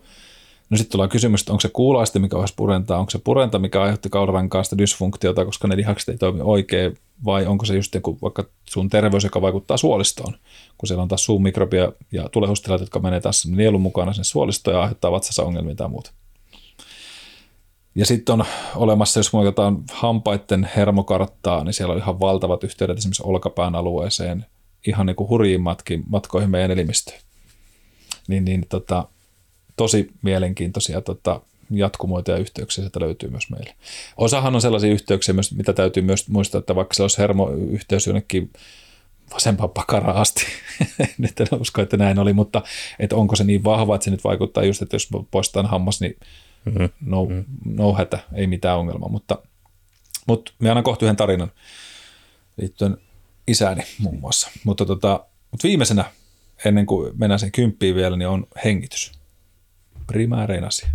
Tästähän puhuttiinkin yhdessä jaksossa tästä hengittämisestä ja hengityksen tärkeydestä, mutta se on sellainen mekanismi, mikä ei jaksa olla hämmästyttämättä minua edelleenkin, vaikka sitä on silloin aikanaan opiskellut ja sitä on opiskellut silloin, kun oli teatterissa, näyttelijänä opetettiin laulamaan ja äänenkäyttöä ja on opiskellut sitä kamppoilajassa, on opiskellut sitä meditointiopiskelussa ja muussa. Nyt on kouluttautumassa tämmöiseen Breathmaster-koulutukseen, eli hengityksestä ihan aika syvälle, syvän päähän sukeltaan ja Ja, ja on todella kiehtova maailma toi, ja niin kuin ehkä Harri Kustaskorikin sanoi, että, että se on meillä portti mieleen. Niin kyllä sitä on, ja, ja jos hengityksessä meillä on ongelmia, hengitystekniikassa tai meidän hengitystieteen ei toimi oikein, niin käytännössä huono hengittäminen siis vaikuttaa itse asiassa meidän purentaan, se vaikuttaa meidän suun terveyteen. Jos me jatkuvasti suun kautta hengitetään, niin suu kuivaa, ja, ja mm. siellä taas meidän amylaasi muun muassa, eli tämmöinen liman, liman muodostuminen häiriintyy. Jos meillä on hengitys uhattuna tai niin kuin huonossa hapessa ollaan, niin yöaikana esimerkiksi kuorsataan, se vaikuttaa meidän leukaluasentoon ja bla bla bla. Näköön, näön tarkkuuteen, tätä on testetty monella urheilijallakin, että on tehty näön tarkkuutta oleva vaativat juttu, sitten se aletaan hengittämään oikein, niin näköt paranee. Se on, se on todella nopea yhteys sinne. sinne. Ja taas, taas tota, niin, sitä voisi puhua taas vähän lisääkin, mutta en nyt ei käytä ehkä siihen, siihen aikaan nyt niin paljon, mutta sitten taas Öö, hengityksen ja pallealihaksen yhteys suolistoon, kuinka merkittävä silloin taas siihen, että jos me hengitään oikein, niin meidän pallealihas hieroo tavallaan meidän sisäelimiä ja saa aikaan peristaltiikan paranemista siellä, eli tämmöisen suolistorytmiikan paranemista, eli esimerkiksi ihmisillä on ummetusta, on ehkä yksi hyvä tapa on saada mobilisaatiota, sinne on tietysti oikeanlainen ruokavalio ja ne muutokset siellä, liikunta itsessään, eli meidän käveleminen, joka on tukiliikuntaelinten hommaa, niin lonkan koukistajat muun muassa hieroo suolistoa, koska ne kulkee isolanne lihas sieltä tota meidän, meidän suoliston lomitse. Mutta sitten taas yläkautta niin hengittäminen paras mahdollinen vaihtoehto sinne. Ja muistan, kun pidin yhtä hengitysworkshoppia tuossa ennen koronaa, nyt ollaan sitten tulossa taas pitäneet lisää, niin, niin sanoin silloin opiskelimme kaksi päivää harjoiteltiin hengitystä, erilaisia tekniikoita silloin ja muuta, niin, niin tota, sanon, että, että nyt kun tehdään näitä harjoituksia, niin varautukaa se, että yöllä saattaa olla sitä pikkasen kiire vessaan, mihin normaalisti ette ole välttämättä tarvinnut mennä, tai sitten seuraavan päivänä vatsa saattaa toimia aika vikkelästi. Niin joka ikinä sanoo, että ei saakeli, että tota, on joutunut juoksemaan vessassa vähän välillä, että lähti pikkasen aineenvaihdunta kiertää kropassa. Et mm. Se on niin vahva järjestelmä kuitenkin meissä. meissä tuota, ja sitten voitaisiin taas miettiä sitä niin päin, että joskus me myös ylihengitetään jatkuvasti, joka taas vaikuttaa meidän aivoverenkiertoon, se vaikuttaa meidän silmään, se vaikuttaa meidän tasapainoisesti, se vaikuttaa meidän suolistoon. Ja siihen ei ole ratkaisuna se, että rupeaa hengittämään vähän lisää ja syvemmin. Se voi jopa haitata sitä tilannetta, vaan, vaan meidän pitäisi itse asiassa oppia, oppia käyttää hiilidioksidia enemmän. Eli hiilidioksiditoleranssi pitäisi olla parempi. Hmm. Mutta mut menemättä tuohon nyt vielä liikaa, siis tämä voisi olla nyt sitten tämmöinen masterclass hengittämisestä ja hengityksen systematiikasta. Me näin, kun se nostelit silmiä tuonne ylöspäin, niin mitä Antti kävi mielessä? Lähinnä olen iloinen siitä, että hengitys on näin korkealla. Mä tänne alkuun jo, että hyvinvoinnin hierarkinen järjestelmä oli niin kuin toteamipaalun alaotsikkona, niin mietin, kirjoitin ylös, että vertautuuko tähän meidän alan A B C D E-systeemiin, mistä joskus puhuttiinkin, missä mm-hmm. se ilmati on tärkeä ja sitten on hengitys heti hyvänä kakkosena, niin samalle sijalle pääsi. Kyllä, kyllä. Ihan ehdottomasti ykkö, ykköspaikassa ja, ja tavallaan just siinä, että, että, että kuinka paljon se meille merkkaa, ja se on kuitenkin meillä autonominen toiminta, mutta silti mm. osittain ei. Eli me voidaan siihen vaikuttaa kyllä tietoisella harjoittelulla. Ja tota, ollaan, ollaan kyllä ihan samalla linjalla. Ja musta se on niinku makea, mitä se on täälläkin niinku ollut täällä totemipaalussa aikanaan, se, se niinku ykkösjuttunen. Ja, ja tota, tästä nyt siis annan yhden tarinan liittyen. On tässä muutama jo kerrottukin, mutta, mutta mulla isällä, isällä tota, en ole kysynyt lupaa, mutta kerron kuitenkin. Pidätän oikeuden tälleen esikoisena. Iskä enää kirjoittaa mulle kirjeitä jälkeen. Tota, mutta et oli siis tilanne, jossa me olin opiskelemassa, itse asiassa just kyseisesti, tätä, tätä oltiin käyty läpi tätä totemipaalua silloin siellä opiskelussa, tästä nyt jo varjaan kymmenen vuotta varmaan aikailee enemmänkin. No sitten mä menin käymään vanhempieni luona, luona sitten sen jakson jälkeen, kun tuli Jenkeistä pois ja siinä oli jotain, mutta siinä oli vähän aikaa, mutta mä menin kuitenkin käymään siinä sitten heille ja isä sitten valitti, että että, tota, että kun hänellä on että kolmas antibioottikuuri on menossa. No mikäs se oli? No sanoi, että joo, että kun on tota, oli korvatulehus päällä, että hän, hänellä tuli tulehtu korva jostain syystä, että oliko sitten vähän ollut vaikka jotain muuta siellä liikaa ja näin. Ja se oli sitten puhistettu, mutta oli sanonut antibioottikuuri ja se oli mennyt sitten ohi, niin kohta tuli silmään tulehus. Nyt oli silmätulehus ja nyt sitä, hän sai siihen toisen antibioottikuurin, se meni ohi ja tuli uudelleen korvaan tulehus. Mm. Että, että nyt on taas niin kuin, korvatulehus päällä ja hänellä on nyt kolmas ja alkaa olla vatsa ja vähän heikossa hapeessa, kun on vetty mm. näitä antibiootteja perän jälkeen. Ja sanoi, että kun ei niin kuin, että silmälääkärillä kävi ja sieltä löytyi se tulehus ja nyt se hoidettiin pois ja nyt mentiin uudelleen. Sanoi, että ei oikein osata sanoa, mitä, mitä tässä on hommassa mukana. Nyt mä kysyn sulta, Peltsi, että mitä tämän perusteella tulisi mieleen, mikä olisi syytä lähteä katsomassa, me katsotaan hierarkista järjestelmää, että jostain syystä nämä oireilut tulee täällä, niin mihin me menisin tuosta seuraavaksi? Jos ei tiedetä, että vaan tulee ja tulehus ja meni pois. Ja taas se uusi. Tulisi mieleen joku krooninen sinuitti tai joku, mikä on siellä taustalla. Eli hengitysteitten suuntaan. Niin, siis poskiontelotulehdus. Kyllä. Se olisi yksi vaihtoehto, tai jos katsot, mitä on silmän yläpuolella totemipallossa. Niin, otsaontelo. Mm. Ei kun mikä se on nimeltään, siis tuo, no sano nyt, kun tiedät paremmin. Mikä? niin. niin siis kun on poskiontelo, niin on myös ontelo täällä ylempänä. Kyllä se niin kuin, niin, otsaontelosta voidaan puhua, kyllä. Joo. Oti, tai, otiitti. Niin, niin, tai sitten purenta. Tai purenta. No. Hampaatiterveys. Mutta ihan totta. Eli jos ajatellaan sitä kallon aluetta, niin ne ontelot voisi olla yksi vaihtoehto, mutta ei ollut sielläkään, niitä oli sitten katsottu tai jotenkin, mutta sanoa, mutta nyt kun sanoit sen, niin muistan, ne oli katsonut niitä. Sitten mä kysyin isältä tällä, että mä rupesin katsoa totemipalvelun, että okei, okay, että, että, että oot sä milloin käynyt viimeksi hammaslääkärissä? Miten sun hampaat voivat? Ei, hän ole käynyt vuosia, että kun ei niissä ole mitään vaivaa ollut. Mm. Ja mä tiedän isäni sen verran, että se on outo otus, että se pystyy menemään pankka, paikkauttaa hampaansa eikä tarvitse puudutusta. ja se on annettu juuri hoitokin ja sanoi, että eihän mitään puudutusta ole tarvinnut. Ja mä voin kertoa, että jos mä menen hammaslääkärille, niin, niin mulla ei tarvitse kyllä, kun paikata pikkureikä, jos sellainen tulee, me saat työntekää niin paljon, kun lähtee sitä puudutusainetta sinne. Ja sitten mm. mä oon sanonutkin, että mikä on, että me mielen olevani mies, jolla on kohtuullisen korkea kipukynnys, johtuen niin mun lajistakin, että, että jonkun verran on tullut hittiä otettua, että me siedän kipua. Niin sanoin, että hampaiden hermotus on hyvin yksilöllinenkin, että osalla ihmiset on tosi herkät hermot hampaissa ja osalla taas ei, no isäni kuuluu ilmeisesti siihen heimoon. Ja kun me tiesin mun isäni, ei ole mitään ongelmaa. Niin, perussuomalaisen niin, miehen vastaus. No niin sitten me sitten sanoin, että ootas nyt ja sitten me otin tota, kumihanskat käteen ja sitten lähdin painelle tuolta ienrajoja sormilla vähän se jäi leuva alta, että miltä se tuntuu ja naputtelin sieltä vähän niitä muutamia hampaita sitten. Sitten sanoin yhdessä kohtaa, että onpas vähän arjan tuntunut tuolta. Mä et, no mikä sillä mahtaa olla? Mm. Että koputustunteja ja muuta. Sanoin, eihän, eihän ne ole silleen huomannut mitään se ihmeellisempää. Sitten mä sanoin, käypäs huvikseen tuolla hammaslääkärissä. Ja se meni hammaslääkärin vuosien jälkeen. Otti kuvat, niin se oli juuri mädäntynyt. Mm. Sillä puolella, missä oli tulehukset täällä silmässä ja korvassa. Hoidettiin juuri hoidolla pois, niin arvaappa, mitä tapahtui noille tulehuksille. Ei uusinut enää. Ei uusinut. Ja, ja tämä oli niin, kuin niin huvittava tilanne vaan silleen, että eikä siis mitään niitä lääkäriltä pois, mutta mm. tämä jälleen kerran tämä hierarkinen järjestelmä tuossa, olisi voinut, itse asiassa tuo oli hyvä pointti, olisi voinut ihan hyvin olla joku poskiontelotulehuskin, koska mm. ollaan samalla alueella kuitenkin kiinnittäisiin tällä otsaontelopuolella ja muualla, että, että, että, että, että ei olisi ollut mahdottomuus, mutta oli vaan makea huomata tässä jutussa taas, että kuinka monta antibioottia olisi vielä otettu ennen kuin olisi ilmennyt mm. toi. Ja sitten kun eihän se antibiootti, niin se kipu ei tuntunut, kun se oli tietyllä tavalla hoitanut sitä ientulehustakin sillä tai sitä juurta, juurta vähän samalla tavalla pois. Niin, tota, niin, niin jos jotain, niin kyllä ainakin itse yrittää vaalia sitä, että kun ei ole siunattu ollut koskaan millään titanimaisella hammasluulla, että et, mulla on aika herkästi reikiintyvät hampaat, se bakteerikanta on perinnöllinen ollut jollain määrin, että, että tota, joutuu pitää suun terveydestä hyvin huolta. Ja se välillä ketuttaa, kun mä sanoin, että kun me en juurikaan juo mitään urheilujuomia, niin kyllä se pentunahneita vedettiin ihan sikana ja kyllä se niin kuin, oi hyvä luoja. Se, siinä oli kyllä happohoikkaista ihan, ihan liikaa, mutta ei ole tullut hirveästikään reikiä, mutta niistä vanhoista reistä tietysti uudelleen joutuu paikkaan muuta. Mä sanoin, että kyllä niin kuin, se ketuttaa, kun mulla taas sitten serkku esimerkiksi, niin on sellainen, että se pystyy vetämään ihan mitä vai ei nollareikä edelleenkin. Mm. Oot silleen, että niin kuin, ihan oikeasti. Niin, no mä oon just sitä porukkaa, että ei mulla koskaan ollut reijan alkuukaan. Just näin, joo. Tota, mutta se ei syökkää mitään epäterveellistä. En, en. Tota... Hedonistina en syö. Kyllä. Niin.